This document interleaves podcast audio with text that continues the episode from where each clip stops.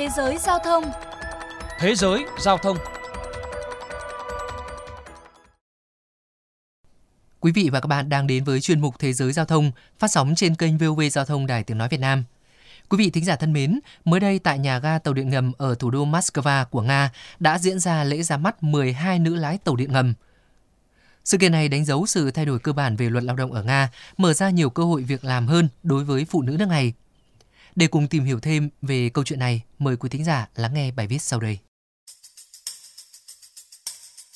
Theo thông báo từ Sở Giao thông Vận tải Moscow, lần đầu tiên trong lịch sử hiện đại, tàu điện ngầm sẽ được điều khiển bởi những người phụ nữ.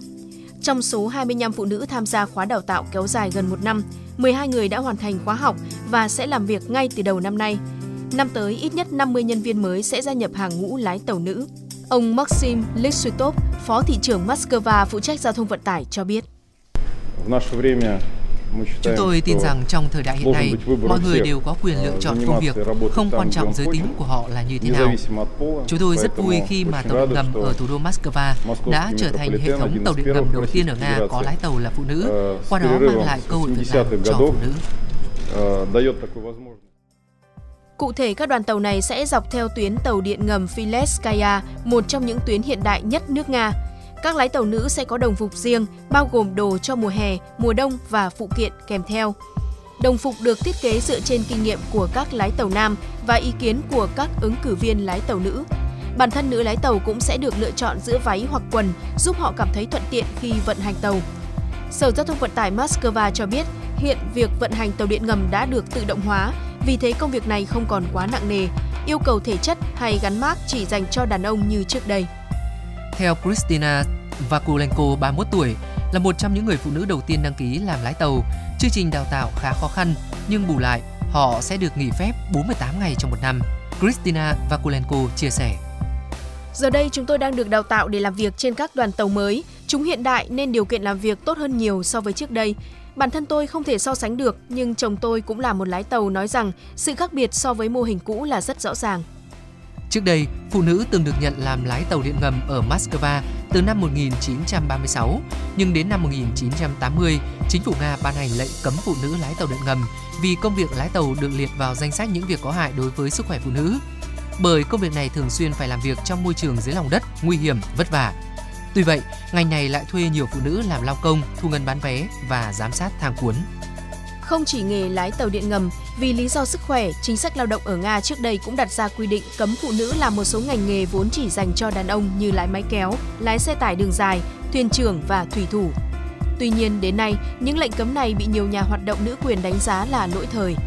Trong bối cảnh hiện nay, đây là những ngành nghề được trả lương cao và phụ nữ hoàn toàn có thể đảm nhiệm nếu họ có kỹ năng, tay nghề cao. Cho đến tháng 9 năm ngoái, Bộ Lao động Nga mới đây đã thực hiện sửa đổi một số chính sách, cắt giảm từ 456 xuống còn 98 ngành nghề cấm phụ nữ làm việc vì lý do sức khỏe. Tập đoàn Đường sắt Nga trước đó cho biết họ cũng bắt đầu tuyển dụng nữ lái tàu vào năm nay. Đáng chú ý là tàu điện ngầm ở Moscow đứng thứ 2 trên thế giới về số lượng phụ nữ được tuyển dụng. Công ty có hơn 62.000 nhân viên, trong đó 36% là nữ. Còn tại Việt Nam, tuyến tàu điện ngầm Metro số 1 Bến Thành Suối Tiên dài gần 20 km hiện đã hoàn thành khoảng 75% khối lượng công việc, phấn đấu cuối năm đạt 85% và mục tiêu đưa vào khai thác là cuối năm 2021. Để chuẩn bị cho việc vận hành tuyến tàu điện ngầm này, một khóa học đào tạo kỹ thuật viên lái tàu đã được tổ chức. Đáng chú ý, trong số 58 học viên của khóa học có sự tham gia của một nữ học viên là chị Phạm Thị Thu Thảo. Để được tuyển chọn, chị Thảo phải trải qua quá trình thi tuyển, đáp ứng về trình độ chuyên môn, sức khỏe với nhiều tiêu chí khắt khe. Khi mà nhắc tới một kỹ thuật viên lái tàu thì mọi người đều nghĩ đến là nam. Và nam đúng là một lợi thế, nhưng mà nói như vậy thì không có nghĩa là nữ làm không được. Đến công việc nào cũng vậy, thì mình đến với một công việc với một cái thái độ là nghiêm túc, mình làm việc chăm chỉ và mình chịu khó học hỏi, thì em nghĩ là cái công việc nào dù áp lực khó khăn hay là như thế nào thì nữ hay nam thì đều có thể làm hoàn thành tốt được. Được biết, khóa học lái tàu dự kiến kéo dài 15 tháng. Giai đoạn đầu sẽ học lý thuyết, thực hành tổng quát, tiếp đến sẽ được các chuyên gia Nhật Bản đào tạo thực hành lái tàu. Dự kiến vào tháng 12 năm 2021, sau khi hoàn thành sát hạch cấp quốc gia, học viên được cấp giấy phép lái Metro. Các bạn thân mến, chuyên mục Thế giới Giao thông hôm nay xin được khép lại. Kính chào tạm biệt và hẹn gặp lại các bạn trong những chuyên mục lần sau.